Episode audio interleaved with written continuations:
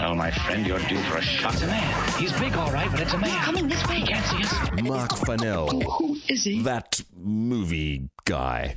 Hollywood relationships are hard. Colon the musical is what they probably should have called La La Land. Just heard you play. The movie that they're already calling the frontrunner to win the Oscar, the all singing, all dancing, all spirit fingering musical starring the sexy charm tornado that is Ryan Gosling and Emma Stone. He's an aspiring jazz musician, she's an actress, and together they tap dance their way through the struggles of the veritable war zone that is Hollywood. Maybe I'm not good enough. Yes, you are. Maybe I'm not. It's like a pipe dream. This is the dream.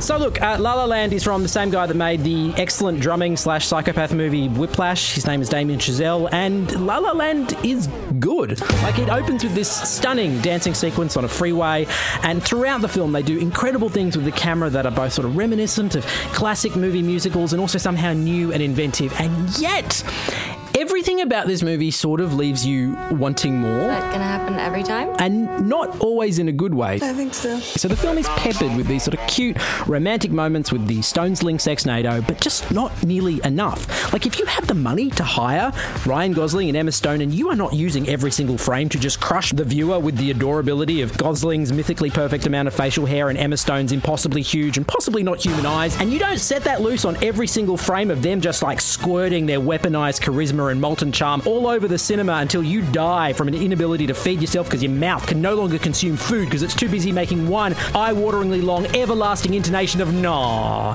then you as a filmmaker have failed. Or that could just be a weird quirk specific to me. Also, one of the weird things they've done with this movie is they've mixed the music in such a way that certainly in the big songs you can barely hear the lyrics. Like everyone's on pitch, they can definitely sing, but they've mixed the volume of the voices so low that honestly, you don't know what the hell they're saying.